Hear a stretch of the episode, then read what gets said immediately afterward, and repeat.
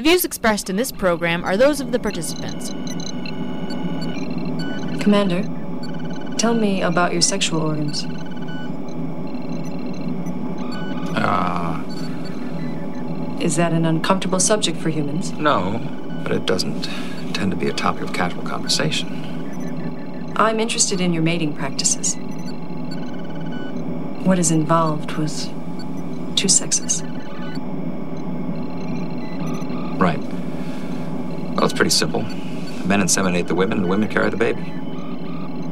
Our fetuses are incubated in fibrous husks, which the parents inseminate. I wonder What? if a human and J'naii would be sexually compatible. I don't know. Of course, it would never be permitted. Why not? The idea of gender. It is offensive to my people.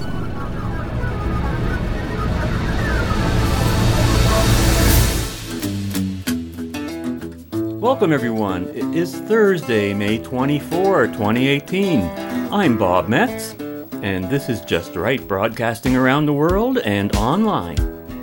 Join us for an hour of discussion that's not right wing. It's just right. fade into color and color into black and white. Under the bedclothes, everything will be alright.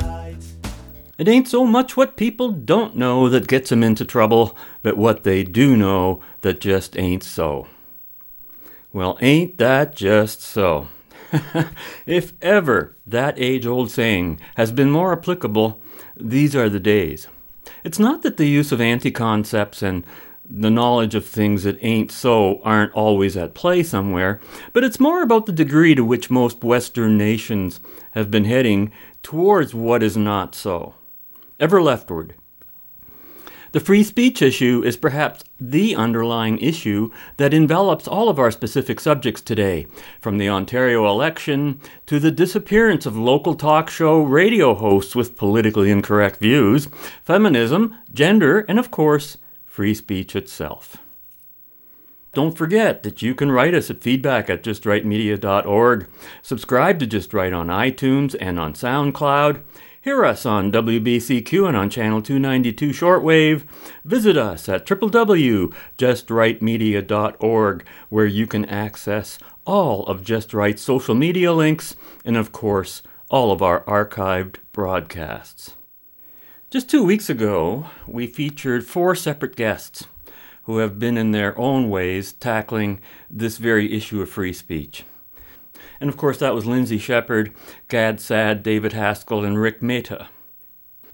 Whatever their views on left or right, they all recognize that it is views pointing in the right direction that are most under attack on university campuses and elsewhere, of course, as well. Got some feedback to that show and these comments on our Facebook page. This one from Taylor S., who writes, no one is denied free speech in universities. They won't tolerate hate speech. Child porn isn't legal for a reason. No one has to listen to your BS. Well, a comment like that I can't just leave sit there without responding, and so I responded and said, To what child porn or hate speech are you referring? Your own? Cite an example. If no one is denied free speech in universities, then how do you explain the personal testimonies of each of our guests, to say nothing of this show's own history of having been suspended from campus? You know, you can deny all the evidence you want, Taylor. It doesn't alter the reality of the situation. So Taylor writes back, quote, Let's see, Islamophobia, homophobia, the idea that women are less equal, and the only way to solve it is to get into a van and run them over. You know, that hate speech. Universities are there so that people who paid to go there get the education they need, not to listen to someone who is clear with paranoid delusional views that spout and push violence up on a group of people. If you have the right of that level of free speech, then according to you, child porn is legal as both are mediums. Boy, talk about confused and associative thinking. He continues The fact is, no one is stopping your freedom of speech, but as a post secondary education that takes a tuition from their students into which you accept the terms to go there, they do not need to give you a platform for hatred. Hate will not and never will be free speech, he writes, and to which I had to only respond, you know, we still haven't seen an example of anything that he's talking about to which he's objecting. And from there, that conversation pretty much disintegrated into a discussion about universities being private institutions or public institution. And whether an institution is public, meaning government funded, or private, meaning privately funded, that's irrelevant. Free speech is integral to the learning process on each of those situations. Hate will not and never will be free speech, he writes. Well, that's true. Hate isn't speech, hate is an emotion. And it exists whether it is expressed or not. And that's a very important thing to be aware of. The left is full of hate. It's the fuel that drives the left. It is the primary source of hate in the political arena. And above all, as Ayn Rand so consistently demonstrated, the left possesses a deep hatred of the good for being the good values which are found only on the right. That's what right means, in accordance with reality and reason, with what is, with what exists. Because when the left talks about hatred and doing something about it, what, what it really means is they're not talking about hatred, but freedom of speech and expression because there's nothing that the left fears more, and with good reason. Free speech is a mechanism by which reality and truth can be discovered, and those are two of the most hated things by the left. Reality is always telling them that you can't get something for nothing, while truth continually exposes the outright lies that they, that they keep promoting. You want to talk about hate? I hate everything the left represents, and I express that hatred each and every week on this show. I hate collectivism which is a philosophy that annihilates the identity and rights of the individual. I hate racism, which is a natural consequence of all and only leftist ideologies, because the left is the sole source of group rights. That's what left is about. And group rights are a fiction in reality. I hate censorship, which denies each individual his or her right to freedom of expression, particularly when one's ideas are considered offensive. By now, I think you get my point. I could go on with nearly endless lists of the mindless rage that continually emanates from the left, the sinister left that holds something for nothing as its greatest ideal. So it shouldn't be too surprising that when people do fight back, they gain some level of notoriety, like Jordan Peterson, whose battles with the social justice warriors, what a, what a great way to describe their own madness. If only, if only people understood what each of those words actually meant but it's earned him millions of followers around the world. And we'll be hearing from him momentarily. And the same can be said to varying degrees about the four guests we had on the show a couple of weeks ago. But all the nonsense about racism and sexism is what is at the heart of a myriad of developments that otherwise really would have nothing to do with these collectivist notions. And locally here in London, Ontario, that poison has infected the body politic to a degree that would, you know, most would have thought unimaginable. As our provincial election campaign has become all about racism and sexism and genderism and a whole host of inappropriate labels merely being used to silence the debate. Got this letter from one of our listeners on shortwave, and he writes I heard you yesterday, the 17th of May, from 1900 to 2000 UTC on 6070 kilohertz. I heard you on an Eton Satellite 750 receiver with a telescopic rod antenna at my home in the small town of Paddingham, situated in the northwest of England. The program concerned the local elections and spoke about Andrew Lawton, together with many other subjects, including education and the economy. You continued the discussion that included mentions of President Trump, people that do not vote, and freedom of speech. I enjoy hearing what you have to say each week via Channel 292 broadcasts. Although you were discussing the elections in Canada, it is surprising that a great deal of what you had to say could also be said about the UK.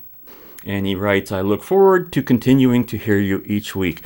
Well, thanks for taking the time to write to Just Right Media, Alan, and for your reception report. You know, it's great to hear that you've become a regular listener Just Right on shortwave. And your observation that much of what we had to say about the Ontario election, quote, could also be about the UK, end quote, is right on the mark. Philosophical and political principles are universal. And with that thought in mind, Alan, we're actually going to pay a visit to your side of the pond as Canada's own Jordan Peterson got himself into more controversy on the BBC's May 17 broadcast of Daily Politics with Jo Coburn.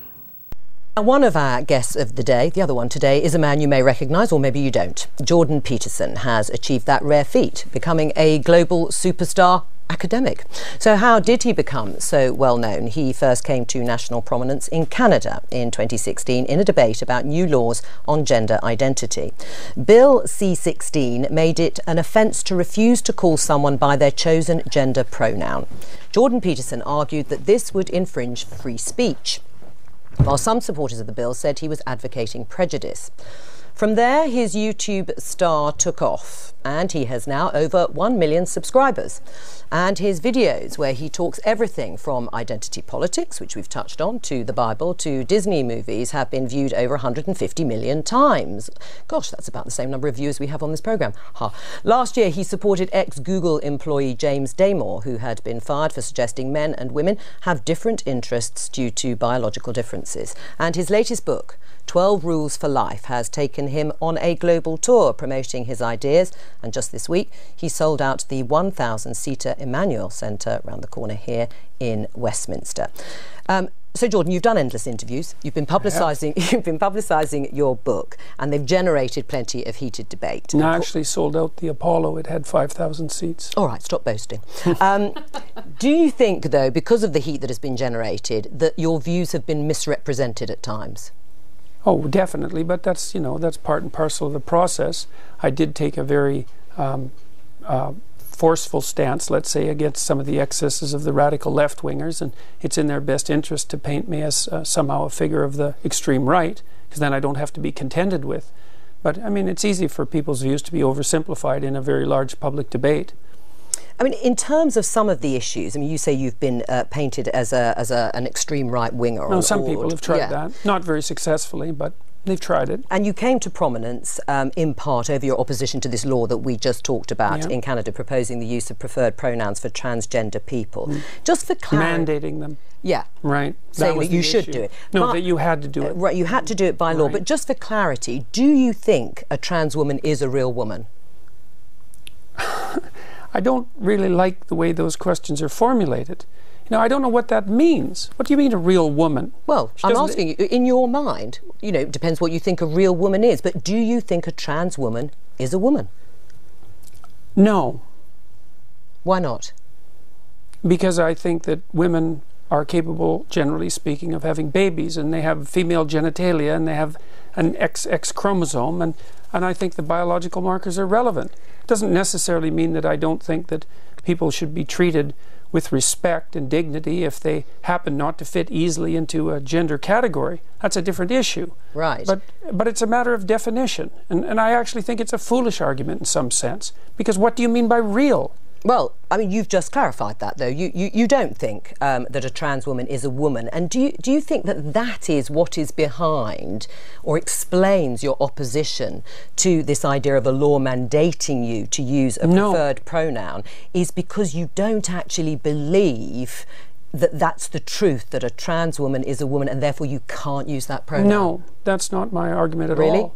Yeah, really. My yeah, argument is that uh, the you know, government shouldn't compel is. voluntary speech. No, but I know what your argument is, and no, but made that's it very really clearly. It. But, no, but behind, that's exactly it. There's but no the behind, motivation there's behind no motivation it. behind it. But you don't believe I wouldn't put everything on my li- online in my life to take the stance I did unless I had thought that through very deeply. And I've thought it through very deeply. There aren't hidden motivations that have to do with some arbitrary prejudice against trans people. Okay. It's purely, pure and simply this. There's never been a time in English common law history where the government compelled speech, and the Canadian government dared to do that. And that was unacceptable. And they masked it with this show of, of compassion for the oppressed, and I don't buy it. Right, but you would, as I think you said, at an individual level, mm. if somebody would asked you, if you know, somebody asked you to use a particular pronoun, you would do mm. so. Well, I have. You have. Yes. Right, fine.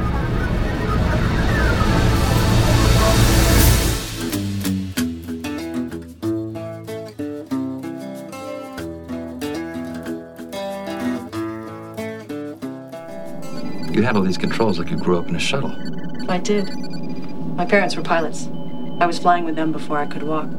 As soon as I was old enough, I entered flight school. Crate was my instructor. He had a good student. He. Commander, there are no he's or she's in a species without gender. Okay.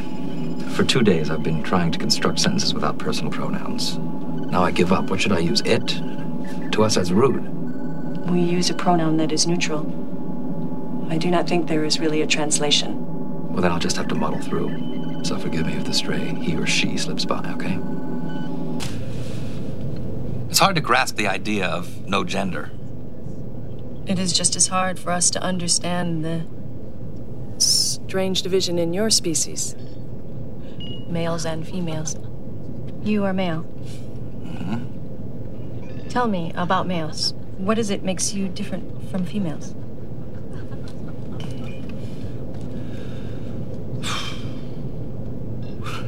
Snips and snails and puppy dog tails. You have a dog's tail. It's an old nursery rhyme. Girls are made from sugar and spice, and boys are made from snips and snails. That makes it sound better to be female. It's an old fashioned way of looking at the sexes. Not to say that there's no real difference between them. Physically, men are bigger, stronger in the upper body. We have different sexual organs. Men can't bear young.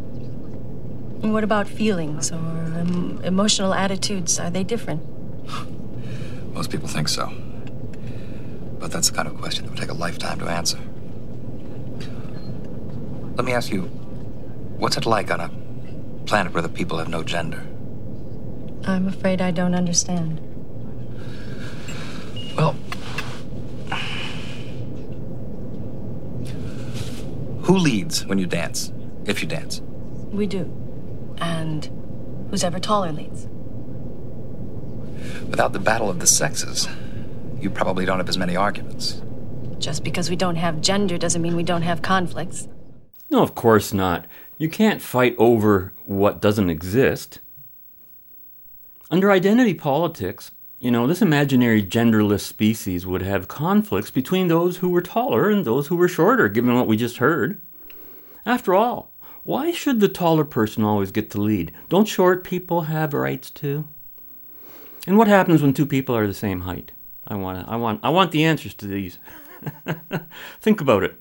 In this scenario, every person's identity would be relative to the person around him or her or it or whatever you want to call them. Ridiculous.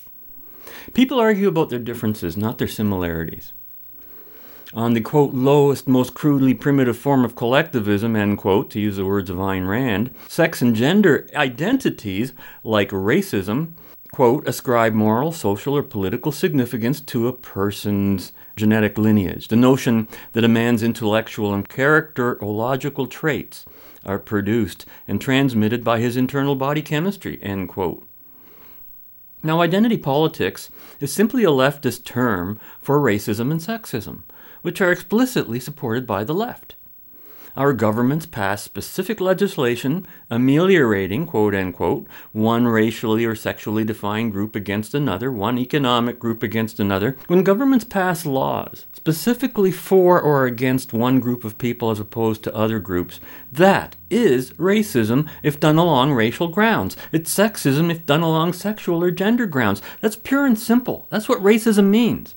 Legislating on behalf of race over the rights of others creating statuses.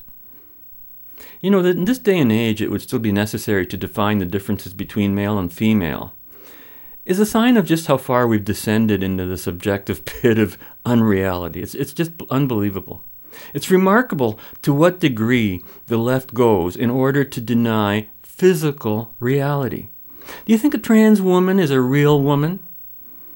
Well, if a trans woman has male genitalia and does not have a vagina, that person is not a woman, not female.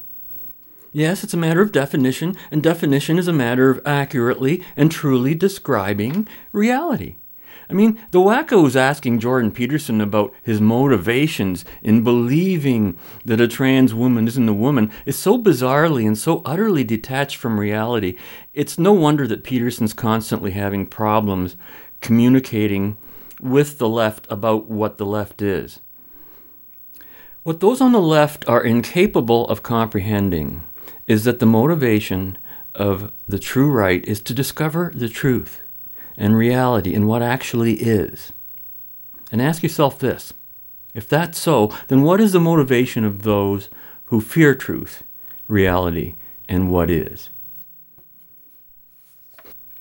And that brings us to one of the real key issues that is on the mind of the left, and it's always about money someone else's money. That's the real issue. Remember, Peterson asked, What do you mean by real? Well, that's it. The so called gender gap is one of those anti concepts you see based on sexual politics. I have an article here from the May 14th Financial Post written by Howard Levitt under the heading Is the Gender Gap Actually Based on Gender? And he writes, the hashtag MeToo movement and the virtue signaling of our Trudeau and Wynne governments have coalesced on one goal the elimination of Canada's gender pay gap, quote unquote. Wynne, in particular, has passed various pieces of legislation purportedly designed to eliminate it. Is Canada's gender pay gap in 2018 still a product of discrimination? And if not, should it be redressed or even eliminated? A January 2018 Stanford University study analyzing close to 2 million Uber drivers who were selected for rides based on algorithms unrelated to gender still found a 7% gender wage gap. Half of that related to male drivers working longer hours. The other half, and who will be surprised by this, related to males on average driving faster, thereby getting into their destinations quicker and being available to pick up the next customer. The National Bureau of Economic Research, based on Danish data, found that almost all of the difference in wages between Danish men and women were the result of women's decision to have children. And finally, as American Enterprise Institute's K.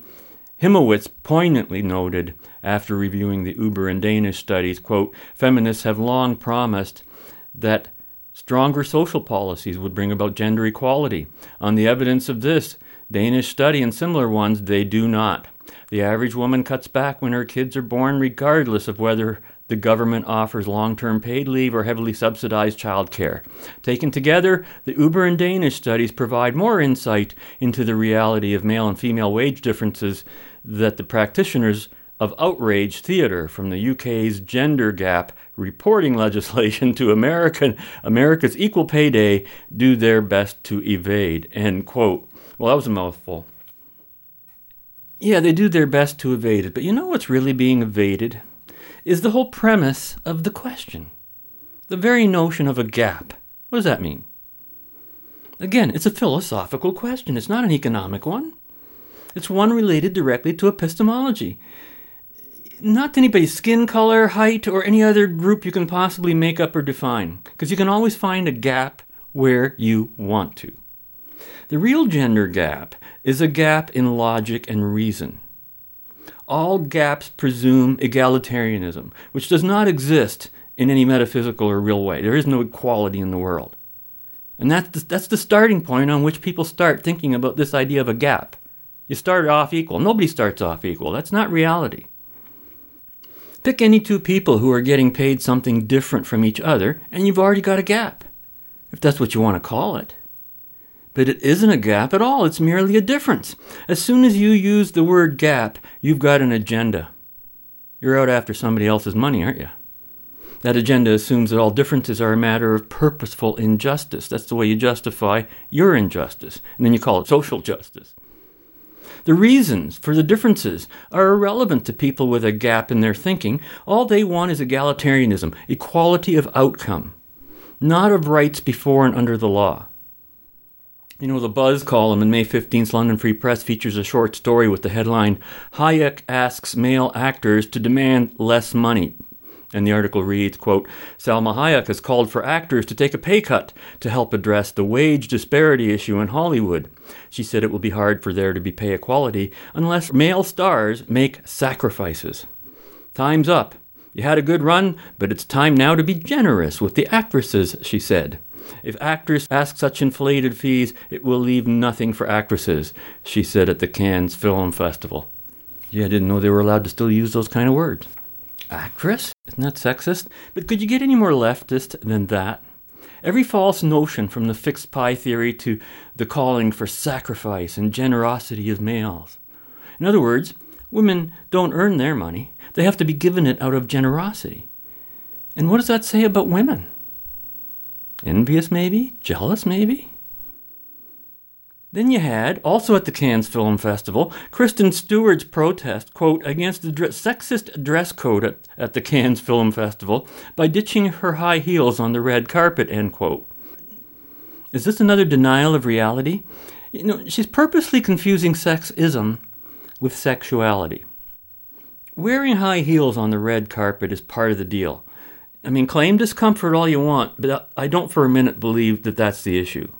It's no different than when I had to wear a suit and tie each and every day that I worked for a bank and trust company. I was always uncomfortable dressed like that, but fully understood why I was expected to dress like that and why it was proper to do so. I wouldn't think of doing otherwise under the same circumstances. And then, of course, there's feminism. Are you a feminist? Uh, no, not as it's currently defined, certainly not. No. Uh, well, in any other definition? Well, I think that anybody who doesn't think that the, the competitive landscape should be opened up for equality of opportunity is not thinking. And so everyone's interests are better served if people have as equal access to opportunity to display their talents and to manifest their talents in the world as possible. So, in that sense, certainly. But feminism now, it's, as far, and this is why it's so deeply unpopular, a very small minority of women in the UK identify as feminists. And the reason for that is it's primarily become an ideological weapon. And it's an ideology that I don't, I, I detest actually, the ideology that it's associated with, collectivist ideology. Right. I mean, okay, and that's your view about feminism. Aisha, are you a feminist? Oh, absolutely. I'm a very proud uh, feminist. And when I was um, a special advisor in government, I worked on women and equality issues, and I was very proud actually of a piece of legislation I got on the statute book with my former boss Harriet Harman, the Equality Act. Uh, in 2010, which strengthened our anti discrimination um, laws. And I fought very hard to get more women into public life, into the Labour Party, and yeah, and uh, yeah, I'm very, very proud of being a feminist, hence my pink dress. Oh, well, all right. Um, obviously, reverting to type then Absolutely, in the pink dress. well. Um, you would like men to regain or reclaim their strength physically, mentally, and morally. Is that broadly correct?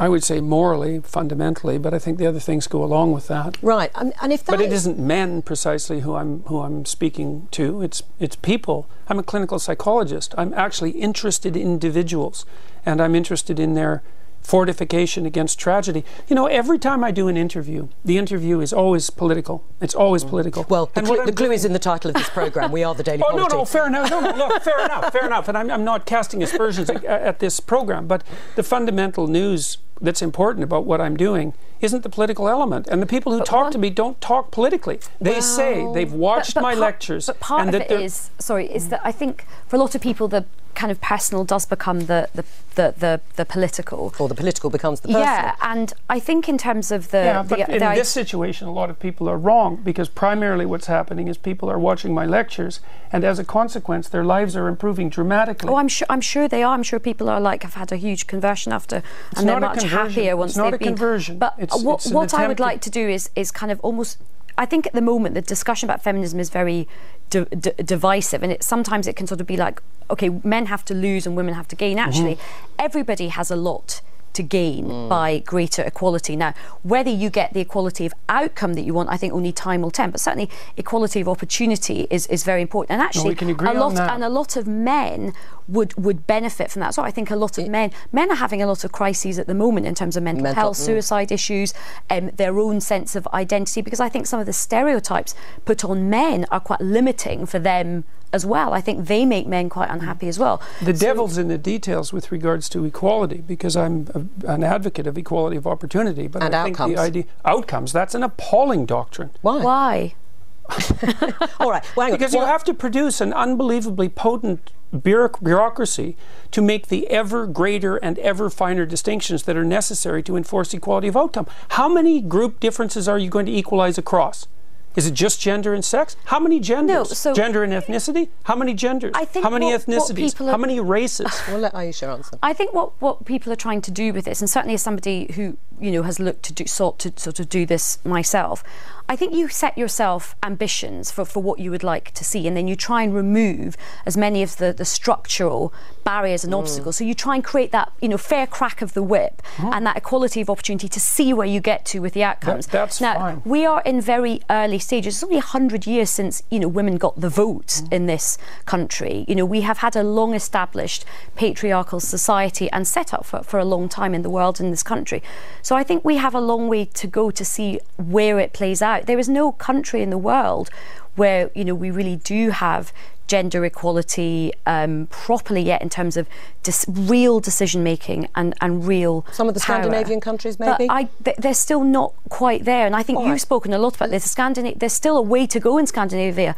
Things are not perfect Well, in I haven't, I haven't at spoken all. about that specifically. I've spoken about think you spoke the, about the right stuff yesterday. I- you talked about the Well, I've spoken about the fact that, you see, one of the things that's happened in the analysis of the differences between men and women is that the social constructionist claim is that the mm. differences are socially constructed, mm. right? Is that it's a consequence of environment that men and women differ.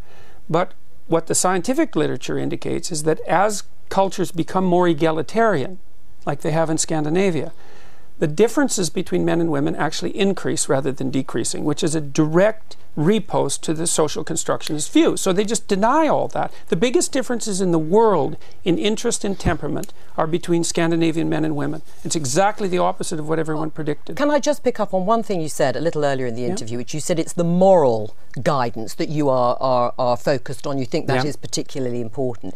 How do you square that with the behaviour of perhaps arguably, you know, a prominent alpha male president of the United States, Donald Trump?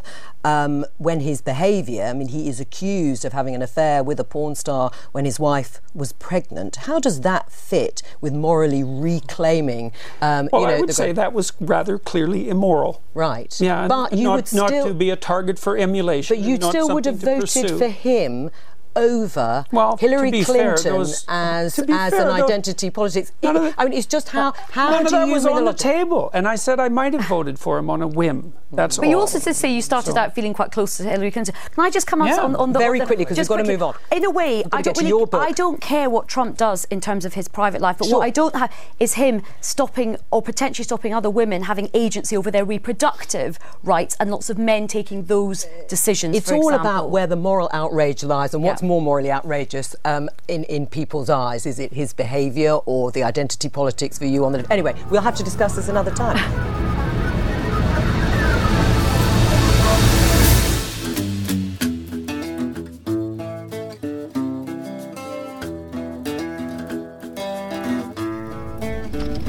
All right. This hand, the game is Federation Day. What is that? Well, the Federation was founded in 2161, so twos, sixes, and aces are wild. That is a woman's game. Oh, why is that? All those wild cards, they support a weak hand. A man's game has no wild cards. Let me get this straight. You're saying it's a woman's game because women are weak and need more help. Yes.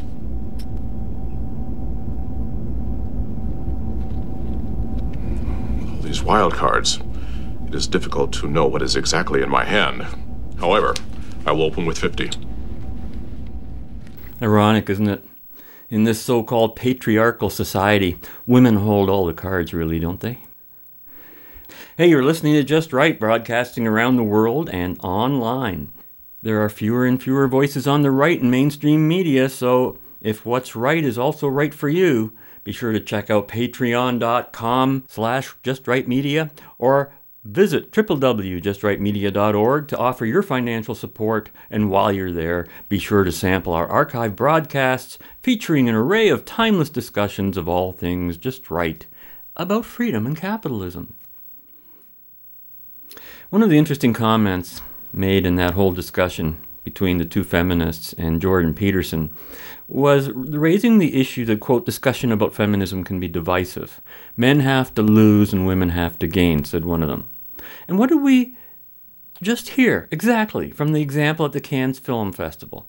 Isn't that exactly and explicitly how the issue was framed?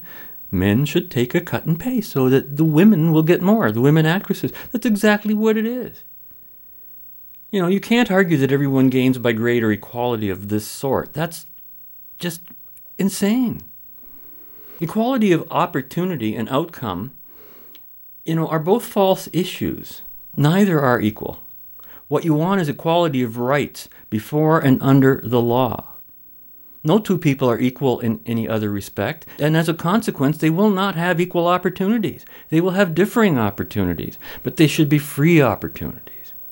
Equality is not the point, freedom is. We don't want a society of status, you know, that's what Isabel Paterson so warned against. Amazing to hear both of the women shout, Why? in response to the self evident argument that equality of outcome is appalling and immoral.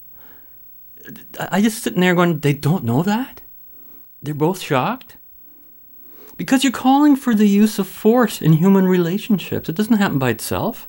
Because people are not equal in terms of outcome. Because the only way to equalize the greater with the lesser, by however you measure that outcome, quote unquote, is by reducing the greater, and doing so by force by limitation, by prohibition. And that's what weakens everyone. Everything the feminists projected onto Peterson was their own ideology of division. Their point of view must be openly hostile to reality and truth, because those are two things that begin with the correct identity of people and things and ideas. Robbing Peter to pay Pauline will definitely cause division between the two, and robbery is immoral and harmful to society no matter who does it to who. The role of government, the proper role of government, is to protect, not to violate life, liberty, and property. And when a person earns more than somebody else, meaning that no one's life, liberty, or property has been threatened or taken in that process of doing that, then no one has a quote unquote right to the earnings of others. But that's feminism today which, like unions, is one of the chief sources of communistic, socialistic, and fascistic thinking. That's where it all comes from. That's what you're hearing. Socialism, communism, and fascism. It's always popular. This idea that the horrors of the past, you know, just descended upon humanity from out of the blue and the devil came to visit, visit us. No, everybody welcomed it all openly with open arms. Feminism has already done much to destroy individual justice by replacing it with social justice. And as Exhibit A, I present the recent conviction of Bill Cosby. Now, everything in Cosby's trial transpired exactly as I discussed in our last broadcast about this before his trial. And I pointed out that no new facts would be presented that were not already known, and that if found guilty, it would be a political action. Now, I've heard some say that Cosby was found guilty not because of any particular physical act he performed, but because of the social power imbalance that existed between him and his quote unquote consenting victims, who apparently have now been absolved of any personal responsibility with regard to their own choices and actions. And then there was the very disturbing admission of one of the jurors in the paper who said it was Cosby's admitting that he gave the women quaaludes without ever having denied it that caused her to vote on the guilty side.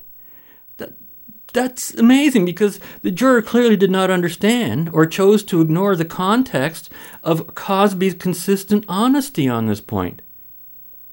Do you think if he thought he was doing something wrong, he'd be professing it in, in the courtroom over and over again in every testimony? I said a long time ago that Cosby didn't need a lawyer, he needed a philosopher.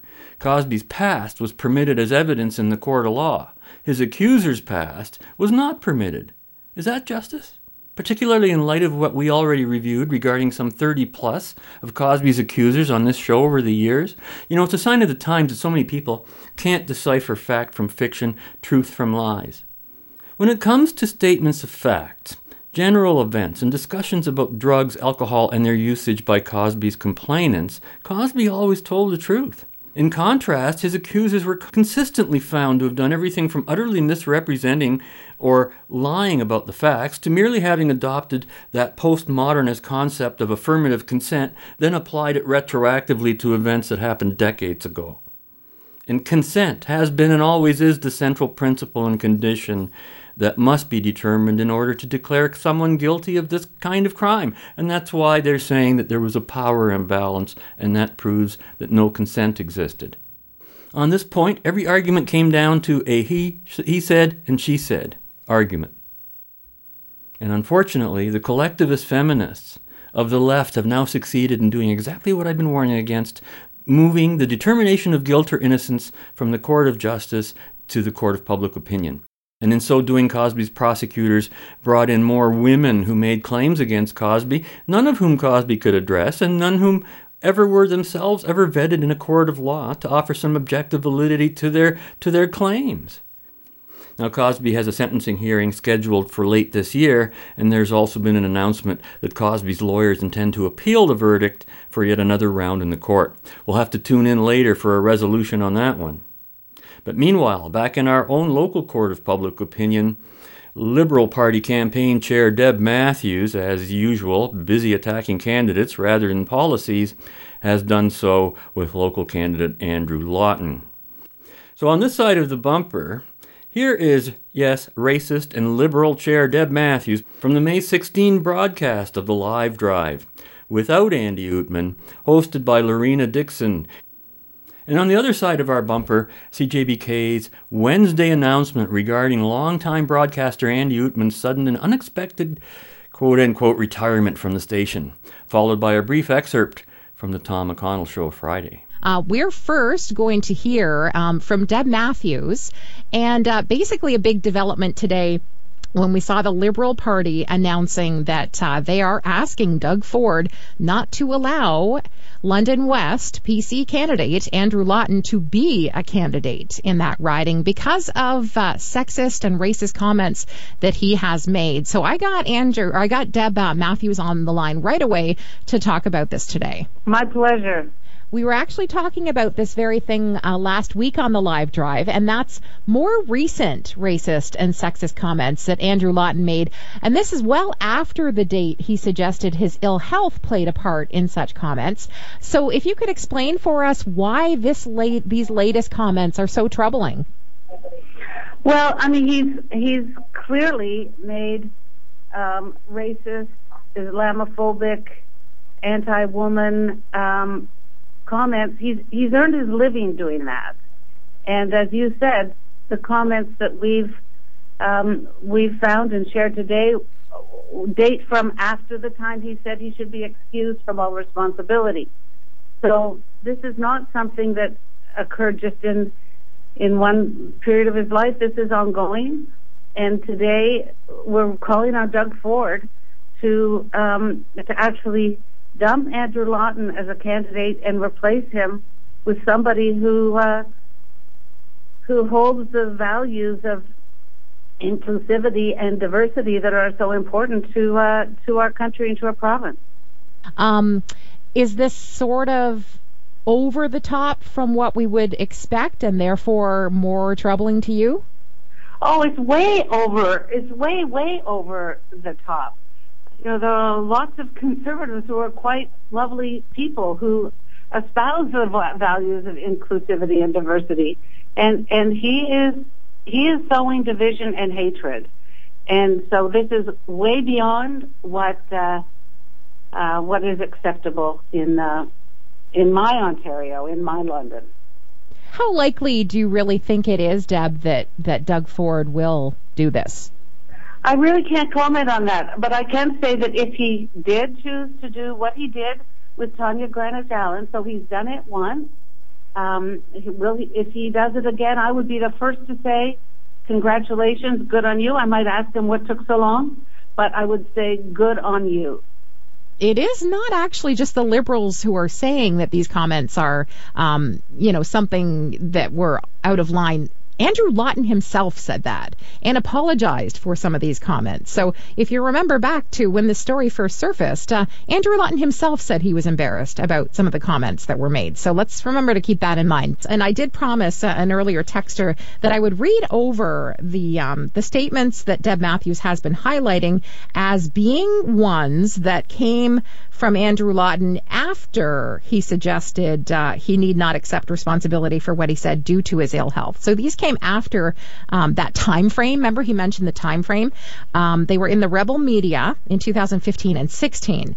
And uh, read these again. Um, on things that we should ban before assault weapons, he said, How many lives are lost because people cling to a radical Muslim ideology? Well, we can ban Islam. That's going to save a couple lives.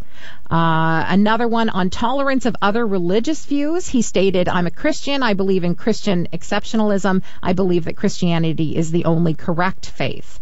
Also, on arrest rates in the U.S., I know typically most minorities in the United States, black and Hispanic minorities, have a higher arrest rate simply because the crime rate in those groups is higher. That was his statement.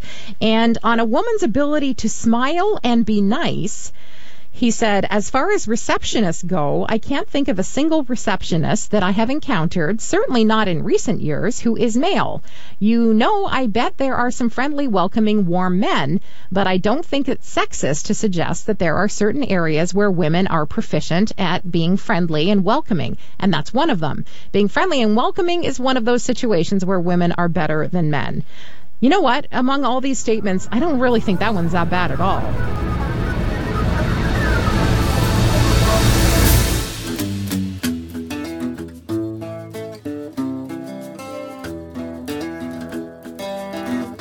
The man of the hour, Steve Young, joining us now to ta- to let us know what's going on with Andy. Hi, Lorena. Good afternoon, Good afternoon. to you and to our entire listening audience.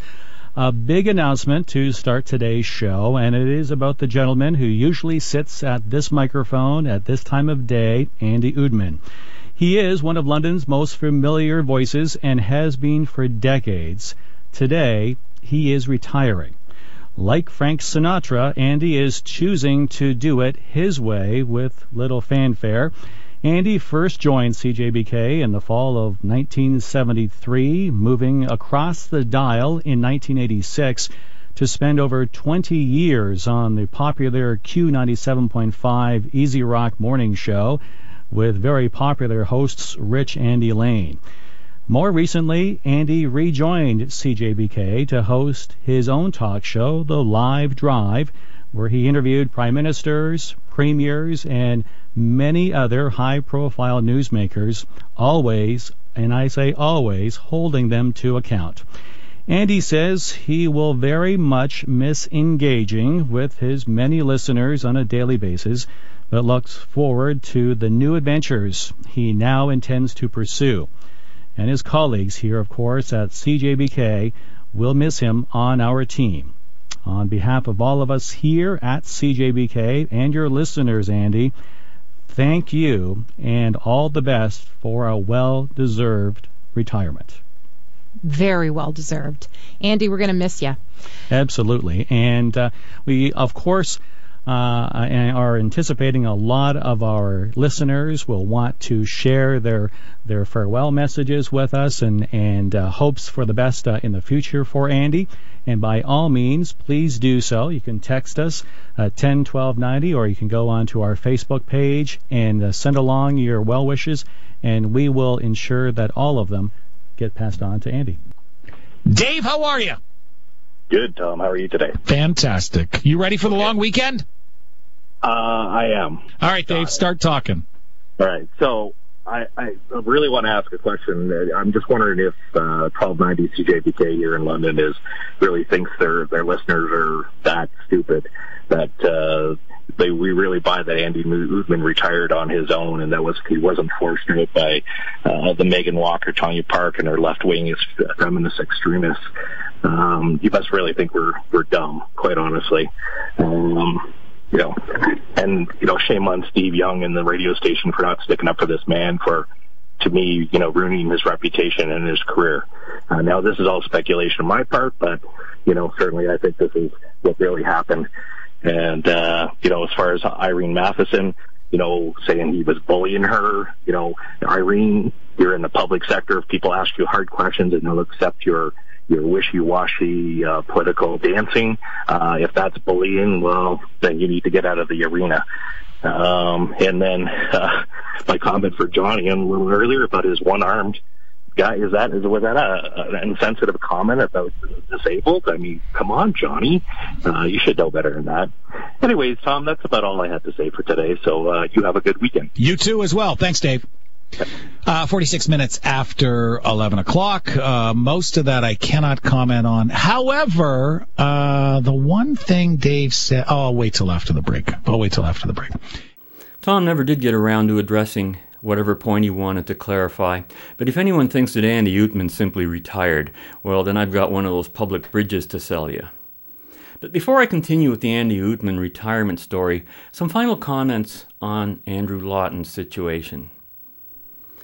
I mean, here we see Deb Matthews calling for Doug Ford to not allow Andrew to be a candidate over so-called racist and sexist remarks. And and here she's, she listens to the words she's using. Quote, he's clearly made racist, Islamophobic, anti-women comments. He's earned his living doing that. I mean, that is just plain BS. Yeah, he earned his living doing that. That's what we all us Londoners and everybody in the province has been listening to for months and years. Is that what we've been listening to? Who knew? She's calling on Doug Ford to get this replace Andrew, quote, with someone who holds the values of, of, inclusivity and diversity that are so important to our country and province, end quote. Well, Matthews is talking about race, sex, and skin color when she uses the word inclusivity and diversity, and that's racist and sexist to the core. Rational people when they use the words inclusivity and diversity, people are talking about ideas. This is just despicable. It just shows how low politics has sunk in this province. And everything she said was morally reprehensible. You just don't go there. Andrew Lawton himself said these comments were out of line, notes Lorena, the hostess. But Andrew Lawton did not say anything about the comments he made at the rebel media. Those were previous comments, not the ones they're citing. I mean, on things we should ban before the assault weapons. How many lives are lost due to radical Muslim ideology?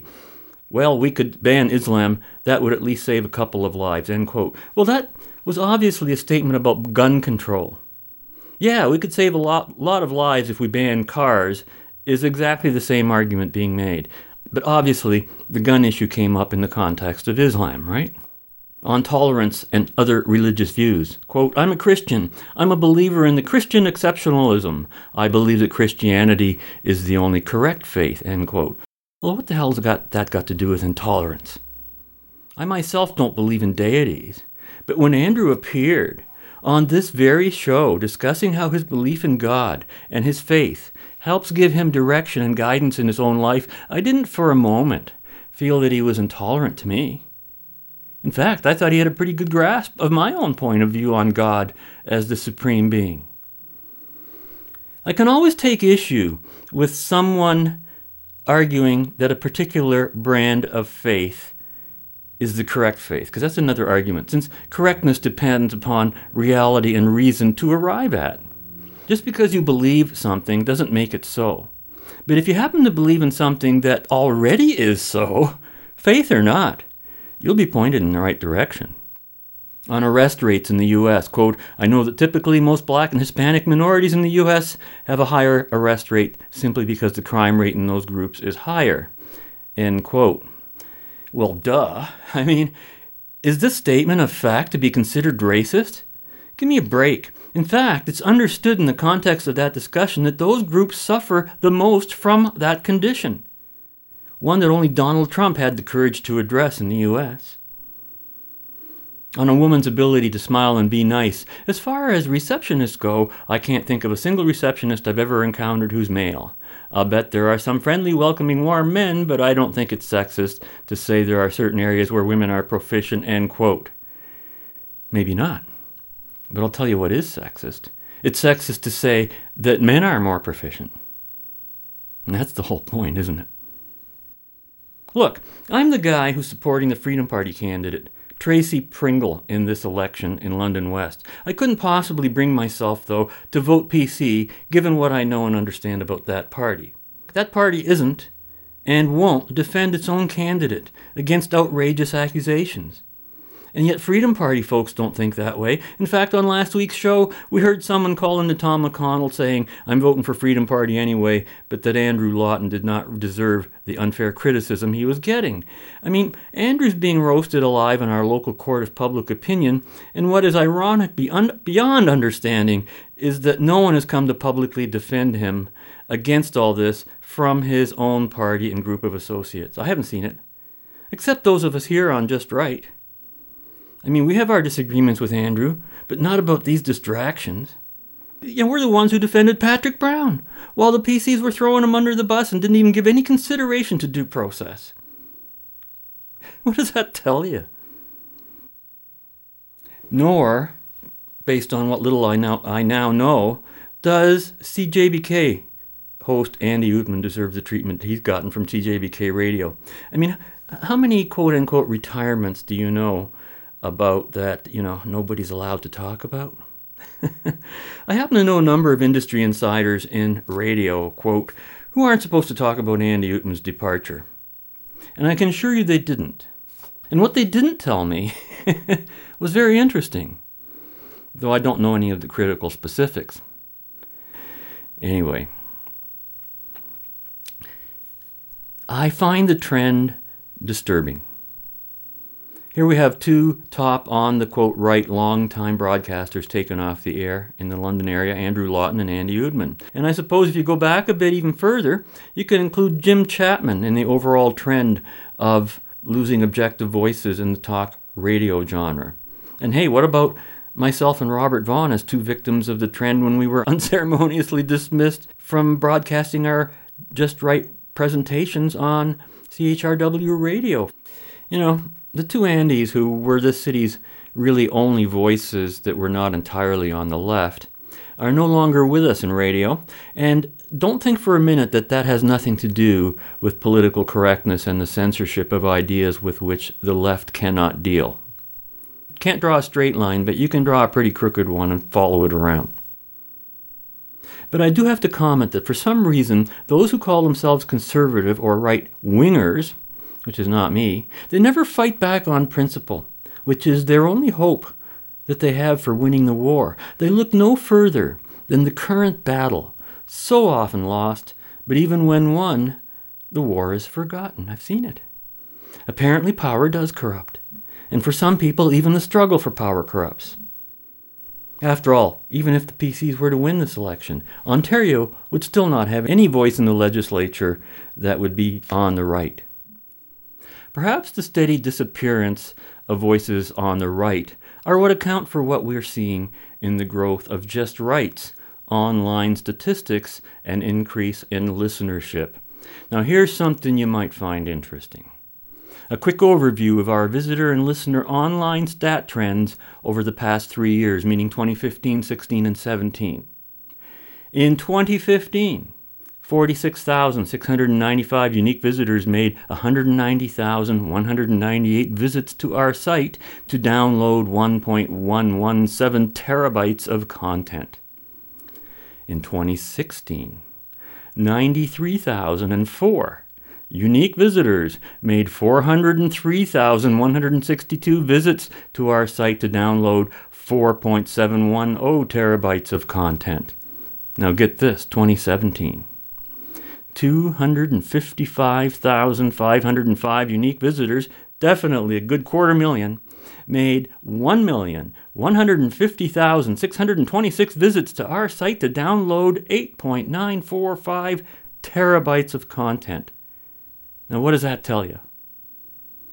If nothing else, it's telling you to be sure to join us again next week when we'll continue our journey in the right direction. And until then, be right, stay right, do right, act right, think right and be right back here. We'll see you then.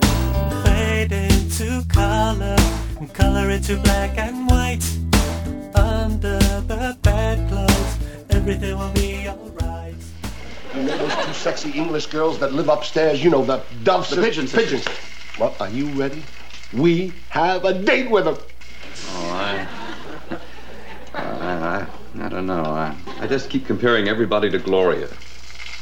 Don't you compare everybody to your ex-wife? Sure I do. And compared to Blanche, everybody looks good. Felix, They're crazy about us. They think we're big shots in the building. Yeah? Yeah, they know you're a successful photographer. They know I'm a big time sports writer. Yeah? See, the doorman told them. It's very nice of Harry. What nice. I give him five bucks a month to tell every girl in the building about it. That's pushy. It's pushing. Pushy is the way it's done, Felix. It's custom all over the world, man. Pursue woman. Except on a few Polynesian islands and a couple of bars in Greenwich Village. You stop cooking. Tell me you're ready to attack these two girls? Well, all right, I'm. I'm ready to attack.